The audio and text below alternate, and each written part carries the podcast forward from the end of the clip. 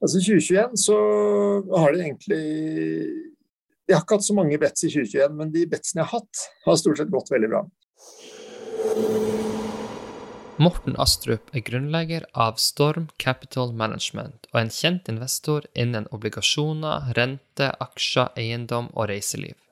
I denne episoden forteller Morten om hvordan investeringer han har truffet på i 2021, og hvilke planer han har for selskapene sine fremover. Da starter vi episoden. Quarter er den nye måten å gjøre research på selskaper. Med Quarter får du tilgang til konferansesamtaler, investorpresentasjoner og inntjeningsrapporter helt friksjonsfritt og rett på din mobil. Quarter ønsker å skape en helt ny måte for selskaper å nå ut til sine investorer på, og endre måten folk ser på investor relations. Quarter er 100% gratis, de inkluderer selskaper fra 15 markeder i dag, og planlegger å legge til flere. De prioriterer alltid etterspurte selskaper som kan fortelles om i appen, og brukere kan også legge igjen reaksjoner og bli hørt mens investorpresentasjonene foregår. Så sjekk ut Quarter, stava Q-U-A-R-T-R. Alle uttalelser av Kristoffer Vonheim eller gjestene i denne podkasten er kun deres meninger, og reflekterer derfor ikke meningene til byen. Informasjonen som gis i podkasten er kun ment som inspirasjon til videre utvikling, og er ikke ment til å gjøre en spesiell investering eller følge en spesiell strategi. Denne podkasten har kun som formål å være til informasjon. Bynn er ikke ansvarlig for hvordan informasjonen i podkasten benyttes eller tolkes.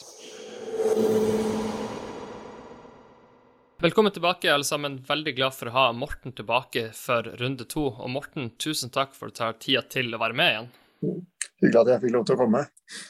Der vi avslutta sist, for de som ikke har hørt det, så vi avslutta jo i London, og du skulle selge ei leilighet. Kan du ta oss tilbake dit? Hvordan var det å avslutte London-kapitlet? Og er det sånn at du skal tilbake dit, eller er det et kapittel som er avslutta for godt? Jeg skulle gjerne dratt tilbake til London, men du kan jo prøve å ha tre små barn i London. Så jeg tror det kapitlet er eh, avsluttet. Men, eh, men London er fortsatt en by å komme tilbake til og få inspirasjon. Og så er det dessverre sånn at Teams er blitt veldig veldig effektivt, så det blir litt færre turer enn det var. Fortell litt om, om, bare London som en finanshovedstad, og det du har gjort med dine fond osv. Hvordan ser det ut i dag, kontra det så ut for to-tre år siden? Ja, du kan si Egentlig så har vi bare gjort mer av det vi, eh, det vi sa. Altså Sist så Sist så sa jeg at uh, målet mitt var å gjøre færre ting bedre, uh, og det er det som har skjedd. Uh, vi har gjort færre ting, og det har gått bedre. og jeg tror på en måte det, det er litt uavhengig av, av markedet. For hvis man har tid til å gjøre det man skal gjøre, så, så blir ofte resultatet bedre enn om man ikke har tid. Så på en måte båndfondet, det er der det står i dag. Uh, akkurat egentlig som det var sist vi snakket sammen, bare at det er, er større og uh, har, har, levert, fortsatt å levere gode resultater. Hva du har slutta å bruke tid på nå, da, som du brukte tid på før? Jeg er blitt litt mer, litt, litt mer selektiv. så at nå snakker jeg bare med de aller beste journalistene, f.eks. Nei, altså det, det, er på en måte man, Hver dag så kommer det inn, inn Hvis man ser på det mikrobildet, da, så kommer det inn ikke sant, kanskje 1000 e-mails, og så må du passe på at du sorterer og sørger for at de der du ikke ser muligheter der du ikke ser at du har tid til å utvikle mulighetene du får tilbud om, så må du bare si nei, og du må være flinkere til å si nei. Det tror jeg kanskje er det aller viktigste. Og Eh, på en måte ikke la seg affektere av for mye støy i markedet. Sånn som i år har det jo uh, vært ekstremt mange plasseringer både i obligasjonsmarkedet og aksjemarkedet. Uh, og det var det i fjor høst også. Noen få av de er veldig bra. Man må på en måte tåle at ok, man får ikke sette igjen med alle de casene. Det går ikke. Det får heller komme senere. Og nå ser man jo også at noen ganger, så hvis man tar på seg de store bildene, så er det på en måte Hvis det er veldig mange dealer, så er det ofte også mange av de dealene som ikke er så fantastiske. Uh, det blir sånn fair of missing out i markedet. Og, og man ser jo nå, når man ser mange av disse nye noteringene i, i perspektiv, så ser man både i bondmarkedet og i aksjemarkedet at det er mange av de som ikke lykkes. Fortell litt om eh, båndmarkedet, fordi at du har jo sagt at eh, Eller kanskje litt feil å si, men jeg føler at du alltid har sagt at det er bedre muligheter i Norden. Eller det er iallfall en spread som gjør at det er veldig interessant å operere i Norden versus globalt, og sikkert USA i hovedsak. Kan du bare, For de som ikke helt skjønner det bildet, kan du bare kort dra den tanken og hvordan det står i dag? For da har du igjen sagt at det er på en måte Norden er litt eh, spesielt kontra resten av markedet. Ja, og det er litt interessant at det fortsetter å være det. For at Norden er egentlig eh, verden i miniatyr. Eh, Norden har, av nesten alle bransjene representert som er vesentlig å investere i verden. Og det er et veldig transparent område um, hvor det er en høy grad av tillit mellom mennesker. Det er det som, det er det som ligger i bunnen. Uh, det er litt mindre dealer, og det er litt raskere dealer kanskje enn nede i Sentral-Europa og, og, i USA.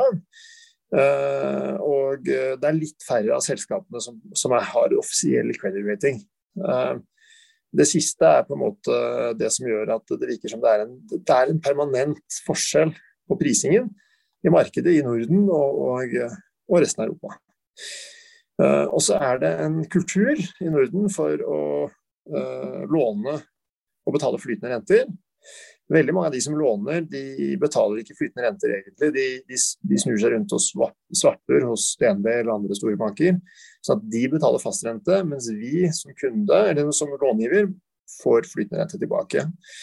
Uh, du kan si det faktum at vi har litt mindre selskaper, og litt færre av dem er rated, det gjør at vi over tid får bedre spreder. Vi skal få litt bedre betalt, og det gjør vi.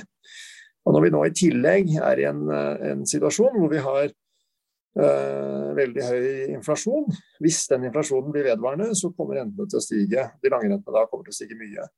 Og da, vil, øh, da, da er det sånn at når vi, har, når vi snitter på en rentebinding på 0,6 år i vår portefølje i, i Storm Wallfall. Uh, og snitt rentebinding i Europa er, er, er, vel nærmere syv år. så slår det veldig mye hardere når renten, langrenten stiger i Europa enn i Norden. Og når, i tillegg våre spredder er høyere i Norden, Uh, altså Man får bedre betalt høyere rente i utgangspunktet, så er det klart at det blir veldig interessant. Så vi har i tillegg da uh, mye lavere binding på Altså mye lavere durasjon på selve obligasjonslånene vi har investert i, så snittet der er 2,4 år. Uh, mot da minst syv år i, i Europa. Uh, og det, det er klart at det også bidrar til at hvis markedet skulle kollapse, at ikke folk vil eie obligasjoner lenger, så får vi tilbake pengene relativt fort. Mens uh, nede på kontinentet så må man vente i mange år. Og dette er en kulturforskjell som uh, på en måte de uh, I USA og Europa så er det mange investorer som vil ha fast rente. Det er det de kan. Og så hedger de sine posisjoner bakover. Uh, mens i Norden så er ikke obligasjonsmarkedet så gammelt. og Derfor er det, er på en måte utviklet seg at her, her her, man, her, betaler man, eh, her betaler man flytende renter, og det er det investorene vil ha. Og akkurat nå eh, så, eller Det betyr da, i praksis at eh, det vi får betalt, er enten som står på papiret, så får vi kanskje litt spreddinngang på noen, noen obligasjoner uh, hvis kreditten blir bedre. Men det er ikke der vi tjener de store pengene, fordi det er renten vi tjener på. Mens i Europa og USA Eh, nedover i Europa og USA, så må man eh, Så, så, så, det, så, har, har obligasjonsfondet i mange år tjent penger på at langrenten er blitt lavere. Og det finnes grenser når f.eks. når tiåringen i USA er halvannen prosent, og inflasjonen de siste tolv månedene er på 6,8% så er det klart at det, eh, det er ganske det, det, Hvis inflasjonen vedvarer over 2,5% så skal langrenten opp. Vil inflasjon vedvare, tror du? Eh, det er, det er, et godt spørsmål. Altså, globaliseringen har gitt oss lavere inflasjon. Globalisering og teknologiutvikling. Og nå så er vi i en situasjon hvor eh, verdikjedene viser mange bedrifter at uh, altså Det er logistikkaos i hele verden. Og mange bedrifter har blitt minnet på at det på en måte at han Altså at det er negativt Og av produsenter av, det, av enkeltdeler kanskje veldig langt av gårde, i Kina f.eks. Og flere kanskje ønsker å se på muligheter for å produsere hjemme. Eh, samtidig så er det sånn at eh, globaliseringen har jo vært en fin ting. Man har eh, Hvert land har gjort det de er best på. Um, og når uh, globalisering går i vers, så skal land, enkelte land begynne å gjøre ting de ikke er best på. Og det vil bli dyrere, og da kommer inflasjonen. Så jeg uh, tror det svaret på spørsmålet ditt avhenger av um, uh, det, det, det, avhenger faktisk av ja, hvordan globalisering utvikler seg i årene fremover. Veldig spennende. Du prater en del om, om bondmarkedet nå. Bare for de som er investorer. Er det, er det, samme type personer som lykkes i aksjemarkedet, som også lykkes på, på bondsida, eller tror du det er ulike egenskaper for å bli topp 5% i bondmarkedet og aksjemarkedet? Eller tenker du at det er samme greia, bare at du må se på risiko på en litt annen måte? Ja, altså jeg tror, eh, i for min del, så uh, som, så Hver gang jeg går inn på å se på et selskap, så ser jeg på hele kapitalstrukturen. Alltid. Eh, kanskje man da ender opp med å bli god på Hvis man skal bli god på både bonds og aksjer, så blir man ofte god på eh, selskaper som er tunge på aktiva, som trenger lån. Så, så, det er kanskje det jeg har blitt litt dårlig på da gjennom de siste årene. At jeg har blitt dårligere til å investere i egenkapital i selskaper som ikke behøver lån, faktisk. For det er ikke på radaren. Uh, og jeg tror det er veldig sånn, sånn er det nok for de aller fleste. Da. Uh, så det også i, på en måte store forskjellen er å forstå det der med compounding, compounding interest på en, eh, en, et selskap som ikke trenger lån. Med, med det mindsettet, da, hvilken type aksjer du går glipp av, føler du, sett i ettertid? Eller som ikke du ser, som ikke du ser på engang, som du burde ha sett på i en ideell verden? Eh, da jeg var 20 eh, 25, så gikk jeg bånn gass rett inn i dotcom, og det gikk jo veldig bra. Så gikk det veldig dårlig etterpå. Eh, og det, var, det er det jeg har glipp av etterpå. Men det tok da 16 år fra, fra mm, Nasdaq toppet ut til de som hadde investert i Microsoft og sånn på toppen i 2000, begynte å tjene penger igjen. så, så Si, det, er, eh, det, er, to idretter, dette her. Eh, og jeg tror eh, den Hvis man holder seg til ting, investerer i ting som har realaktiva i bunn, så du får nok og du er god på det, så får du nok Du får ikke så dype daler, kanskje, som, som i tech. Men på den annen side, det er jo fem-seks selskaper som har tatt over verden. Og det, det har jeg ikke fått med meg. Det er kanskje ikke for sent veldig spennende å, å, å, tenke på uansett. Eh, kan vi oppsummere bare 2021? Eh, hva, du har jo prata litt om noen bets du var veldig fornøyd med, men kan du både inkludere, inkludere de callsene du var fornøyd med, og kanskje noen calls du ikke var så fornøyd med for egen del i 2021? Altså 2021 så har det egentlig Jeg har ikke hatt så mange bets i 2021, men de betsene jeg har hatt, har stort sett gått veldig bra. Um, og eh, Det er litt fordi at de selskapene som vært mye aktive, har gått bra. Mye aktive har lav PE, eh, på en måte. Altså, eh, hvor eh, jeg gikk inn i, i en del containerprosjekter på feeder containerskip i begynnelsen av året. Og det er da en bransje som har slitt veldig over de siste ti årene. Det har nesten ikke vært bygget noen nye skip på ti år. Eh, så den klassen med skip som er 10-15 år er veldig stor, og så er det på en måte ikke noe særlig etter det. Eh, og Så kommer det nå kanskje noe ekoskip og sånn, men, men, akkurat feederskip, det er, det store containerskip er det mange som har bygget, de små er det ingen som har bygget i praksis. Eh, så, og så, kom, og så begynte det å bli litt problemer med logistikkjedene i Kina, kanskje spesielt, hvor, hvor et aktivt covid-case stenger en hel havn. Eh, og gjerne en havn som har ganske mye trafikk. Og da begynner det å balle på seg. Da begynner skip å gå med færre containere enn det de skal ha. og skip ligger og venter. Per per dag så ligger 35% av flåten i praksis og venter, Det er vel eh, riktig. Og da begynte disse feederskipene plutselig å gå, de som gikk da fra kall Rotterdam til Göteborg, de begynte å gå fra Shanghai til Rotterdam isteden, som feederskip. Uh, og, og, uh, og, ratene nærmet seg uh, de store skipene. altså 100 000 dollar dagen ble plutselig mulig å få for ting som det hadde vært godt for 7000-8000 dollar dagen i fjor. og Det er klart, det, vedvarer jo kanskje ikke, men, men, nå må på en måte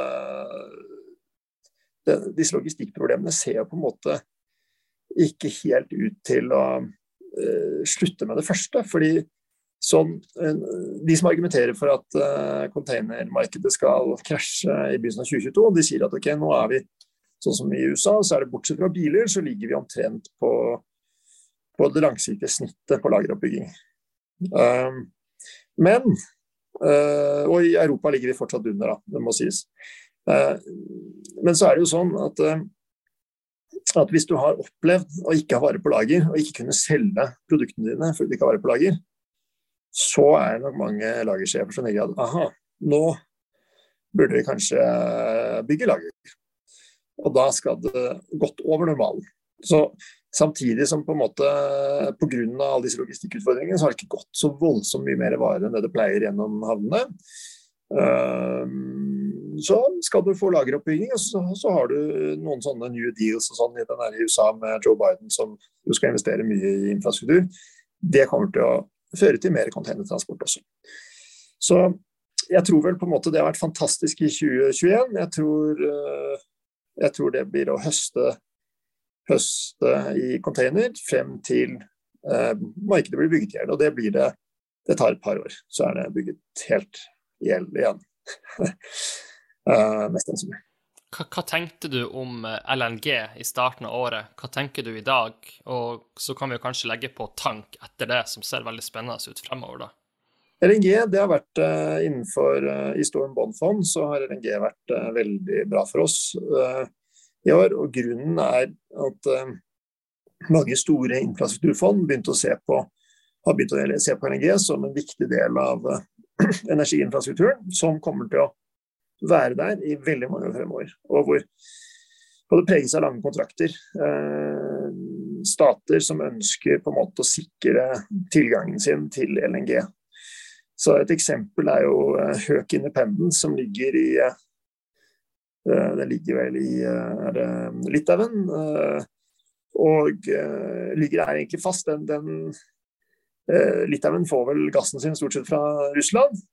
Men for jeg er sikker på at ikke Russland kan tulle til, så har de et skip liggende.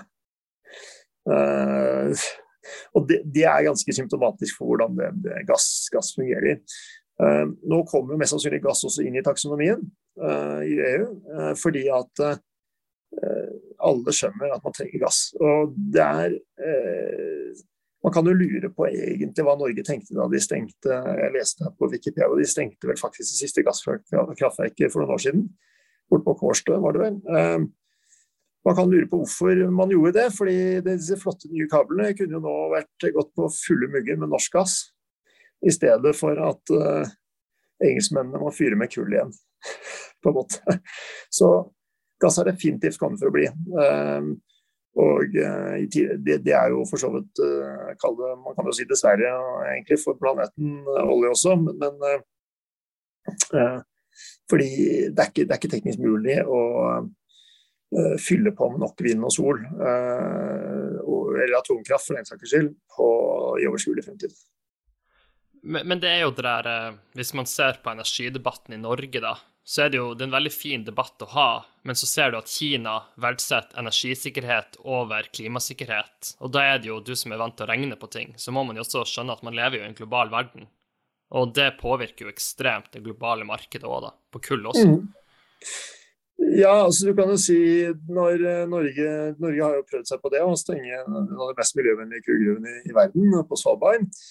Eh, og så solgte de da gruveutstyret ned til Tyskland og Afrika og sånne steder. Og så kjøper de da det metallurgiske kullet tilbake for å kunne bygge stålkonstruksjoner. Eh, så eh, det er klart eh, det er mye Det er mange som mener godt der ute, uh, og så blir det ofte litt feil. fordi at den beslutningen man tar netto blir dårlig for planeten likevel. Og med det, den effekten at kullprisen har gått veggimellom i år, gassprisen har gått veggimellom, og oljeprisen holder seg egentlig ekstremt godt, til tross for at akkurat nå så er det ikke så mye etterspørsel etter olje. Og det, det forteller vel egentlig at verden, som du sier, trenger energi. Uh, alle er eh, miljøaktivister frem til strømregningen kommer, og da er det ikke miljøaktivister lenger.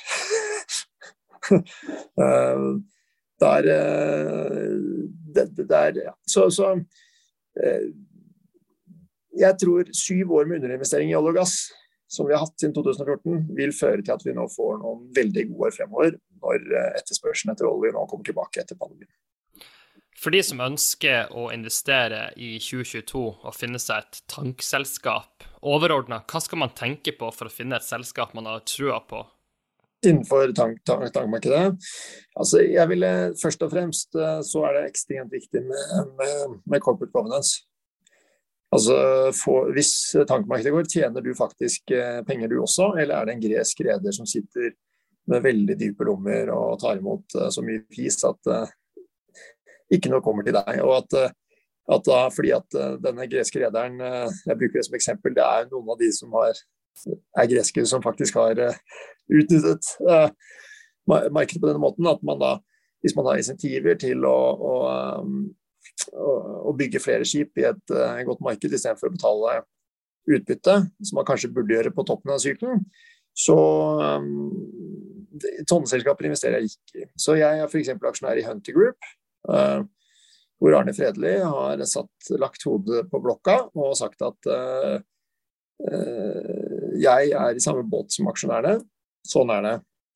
Uh, og hans store mål og drøm er nok å skape en valuta på børs som Jon Fredriksen og sånn har skapt. At man måtte skape så mye tillit at man til slutt kan gjøre hva man vil med kapitalmarkedet og tjene på den, det den veien. Så jeg, jeg, tror på en måte Når det er i orden, så kan du gå ned og se på ledelsen, og den er også veldig sterk i, i, i Hunter. Det har de vist nå, at de har tjent penger i det dårligste tankmarkedet på 20 år. Eh, med, med moderne skip og, og, en fornuftig strategi hvor du har noe oppside uh, i, når, når ratene kommer tilbake, men du samtidig har sikret deg løpende uh, i det dårlige markedet. Har du samme tankerekke i frontline, da, eller blir volumet så mye større at det blir, må regnes på helt annerledes? Altså Frontline er for så vidt eh, Jeg er helt enig, i frontline kan man absolutt eie. Frontline er jo mye mer likvid og mye større. Eh, frontline har i snitt da mye eldre skip enn Hunter, sånn at hvis nedgangen varer lenger, eh, så vil Frontline fort tape mer penger enn Hunter Group. Gir mening. Jeg tenkte på eh, litt sånn artig aktuell debatt. Du kjenner jo begge to. Det var en veldig sånn artig eh, strømdebatt med din bror Nikolai og Øystein Stray Spetal. Så du debatten? Jeg så debatten. hvem, som har, hvem som har rett, eller har begge rett på sin måte, som er det kjedelige svaret? Uh, nei, altså jeg tror um, Jeg tror Og jeg syns det var litt artig når Spetalen snakket om hans EU-motstand når det var når det dreide seg om å eksportere strøm til Storbritannia, som jo har gått ut av EU. Uh, starte der. Um, jeg tror jo på en måte man må huske på at strømkablene er et, kanskje det største bidraget til, til miljøet til miljøet i hele Europa omtrent. Fordi det, det, fjerner ekstremt mye kraft som ellers ville vært kull på marginalen. Um, som startet der. Så det, er et ekstremt miljøtiltak, selv om mange glemmer det uh, nå. Um, og så, så tror jeg på en måte det er helt feil også jeg, tror det, er helt feil også å gi ACER skylden for dette her.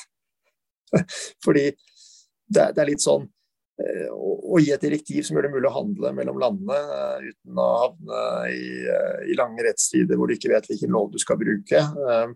Skylden for at, for at strømmarkedet kollapser eller, eller, eller, eksploderer, som det vel har gjort, det, det, tror jeg det blir, det blir litt søkt. da. så at Uansett hva du gjør, så er du nødt til å ha gode rammer for å handle mellom land i bånn. for at ellers så det, vi, det, vi, ser, altså Norge kan ikke produsere alt selv. Uh, norske, unge norske uh, nordmenn som vil ut av landet og jobbe, de vil gjerne fortsette å kunne gjøre det. Nå er det masse unge mennesker i, i, i England som er låst inne i England, ikke kommer ut for at de er ikke viktige nok. De får ikke viktige nok jobber utenfor uh, De er ikke samfunnskritiske nok til å få jobber ute i EU og masse drømmer som blir knust. Så jeg tror på en måte man er nødt til å leve med en verden med handel, hvor man må respektere at, at um, land i Europa handler med hverandre. Og så, og så det, det, som jeg syns mangler til debatten, det er hvorfor i all verden kan ikke Norge uh, fyre opp uh, gasskraftverk i Norge og selge gassstrøm ned til Europa Uh, fremfor at Polen, Tyskland og England skal fyre opp med, med kull. Uh, og Det samme gjelder jo det mest idiotiske eksempelet jeg kjenner, er jo elektrifiseringen. Som jeg vet at Høyre jo har vært veldig for. egentlig nesten alle partiene har vært for det. og det Prisen per tonn CO2 spart der er ekstremt høy.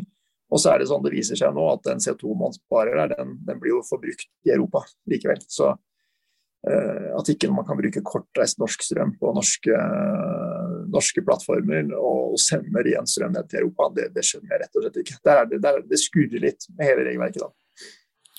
Veldig gode poenger. Eh, vi har pratet mye om finans, men kan vi ikke også, når vi snakker om Svalbard, legge på en sånn dokumentaranbefaling på NRK1? Så kan jo du fortelle også litt din personlige historie til det. For det har jo blitt lagd en veldig kul dokumentar om en slektning i familien din. Mm. Ja, altså Eivind Astrup. Uh, han uh, Vi har på en måte et av hotellene. Da uh, er jo Svalbard hotell Polfareren. Hvor vi har forsøkt å virkelig sette signaturen, altså lage det som et sånn levende museum for polarforsker Eivind Astrup. Han døde da han var 25 år gammel. Kun, men før det så rakk han å bli ridder av Han fikk St. Olavsorden. Er fortsatt den yngste som har fått det, da han var 21. Han gikk 2000 km på Nord-Grønland for å sjekke om den nordøstre delen av Grønland hang sammen med Nordpolen eller ikke. Så de visste faktisk ikke at de, eh, de kom frem. De, de, visste ikke hvor de skulle når de dro. Og de hadde ikke kommet tilbake hvis de ikke hadde funnet noe moskusokse på andre siden. Eh, derfor er det ingen som har repetert den turen med den, det utstyret de hadde. fordi at det, det går rett og slett ikke. Vegard Ulvang seilte turen. Det, det gikk fort. Eh, men men det er rett og slett ikke mulig å gjenta det som de gjorde, hvis man ikke har lyst til å sette livet sitt på spill. Så det er litt artig at vi har satt opp det monumentet på Svalbard, som da kan At, at et, den historien lever videre, da. Hvor mye vet du om hans historie? da? Fordi at De som ser dokumentaren, sier at her kunne det jo blitt lagd en helt vanvittig karriere også, da? Eller ble han døde han for tidlig til at folk virkelig vet alt som skjedde? Nei, altså jeg tror ikke han eh, Han rakk jo på en måte å gjøre veldig mange forskjellige stunts før han døde, men, men, men, det er jo sånn når du bare blir 25, så rekker du ikke å sette nok spor, kanskje. Uh, så det var vel det at han, han var jo på, på vei, uh, og den gangen så hadde de vel ikke sånn De hadde jo ikke vaksiner mot alt mulig, så han fikk visst tyfoidfeber, hva nå enn det er. Det er vi alle stort sett vaksinert mot. Uh, men det viser seg at det var ganske karrieredrepende for han. Uh, og uh, så, så uh, han, han, rakk å bli veldig stor. Han rakk å, å kartlegge store deler av Nordvest-Grønland. Han rakk å, å, oppdage at Grønland ikke hang sammen med Nordpolen. Men, men, og han rakk å være en av de første som fotograferte Norge og Sverige fra luften. Eh, fra ballong, sendt tilbake eh, nyhet til Morgenbladet via brevdue. fantastisk, fantastisk. Den er veldig bra, så den burde folk definitivt sjekke ut. Bare de siste, siste temaene fra Svalbard. Hvorfor har du blitt så glad i, glad i Tromsø, da? Hva er synspunktet ditt på, på, den fantastiske byen i nord? Eh, der hvor du bor, mener du? ja, nei, altså Tromsø er jo eh, Skal jeg si det er på en måte Arktis, det også, men det er Arktis kombinert med en by som fungerer, og en hub hvor det er lov til å fly inn fra utlandet. På Svalbard vil man jo ikke ha innfly fra utlandet. Og det er en stor begrensning for turismen der over tid. Svalbard blir aldri veldig stor, det blir der det er i dag. Eh, mens eh, Så jeg tror definitivt at reiselivet i hele Nord-Norge har stort potensial, og i hvert fall i nærheten av de store hubene. Hva var tanken din? Eh, bruk bare ett minutt på å fortelle om, om Kvalivågen. da. Er det sånn at du syns at det er gøy å når du, når du, investerer i prosjektet i Nord-Norge, da, er det sånn at det er på en måte hobby, eller tenker du at du har lyst til å gjøre storskalaindustri av det? Eller skal det liksom være en plass imellom? Uh, nei, jeg tror alle investeringer eh, som starter det små, må gjøres med en viss grad av hobbytankegang. Eh, men så er det igjen da, med flinke folk rundt deg, så er det utrolig hva som kan skje med det man gjør. Og så, så tror jeg på en måte at sånn i verste fall Vi har kjøpt et lite landområde utenfor Tromsø. som i verste fall blir på en måte at vi bevarer det området så godt vi kan. og det gjør vi uansett. Det er jo i verste og beste fall, faktisk. Men, men liksom, hva det blir ut av det, det vil tiden vise. Veldig veldig spennende. Bare siste spørsmål, da, Morten. Hvis du ser på det nye året, hva gleder du deg mest til? Er det noe du syns er skikkelig spennende å se på, eller skal du bare fortsette å dyrke de tingene du har gjort i det her året? Jeg tror man skal være veldig klar over at markedet har gått i veldig mange år uten, uh, uten å ha en pause. Og det, det gjør at jeg går inn i 2022 med en veldig forsiktig tone og er veldig klar over at, uh, at uh, det, er ikke, det, er ikke, året hvor jeg skal begynne å investere i bobleaksjer som har PE på 300. Ja, bare ta det nå, fordi sentralbanken har holdt på osv. Altså, I ditt hode, hva er den naturlige evolusjonen? Er det på en måte er det stopp at vi skal ha en krakk i markedet for at det kommer for store krefter inn, eller tenker du at alt som går opp, skal ned uansett? Spørsmålet er bare jo lengre tid det tar, jo større blir fallet. Jeg tenker at hele spørsmålet er hva tenker han Powell i USA? Hvor mye penger har han tenkt å trykke? Hvor fort kan han stoppe kjøpene? Altså Fed står vel for ca. halvparten av oppgangen som har vært. I praksis så betyr vel det at de nesten har stått for hele oppgangen. Fordi at Hadde ikke de vært der, så, hadde, så er det litt vanskelig å si hva, hva som hadde skjedd da ville iallfall volatiliteten vært mye høyere. Så, så jeg tror eh, mest sannsynlig så blir 2022 et år der i løpet av året så, så skal vi ha et, en liten runde med at langrenten eh, kommer kraftig opp, og hvor tilbakekjøpene stopper. Fordi eh, det er ikke noe vits å hjelpe en økonomi som eh, går på steroider eh, så mye som de gjør i dag. Perfekt avslutning. Morten, tusen takk for at du tok deg tida til å være med. Takk for at jeg fikk komme. Hei, alle sammen. Kristoffer her igjen. Jeg håper du likte episoden og lærte noe nytt. Hvis du har tid og lyst, hjelper det oss stort hvis du legger igjen en positiv omtale av podkasten, og at du deler den med venner og nettverk. Vil du ha kontakt med meg, den enkleste måten å gjøre det på gjennom Twitter at Chris Vonheim. Nok en gang, tusen takk for at du lytta på, og jeg håper vi ses igjen i neste episode.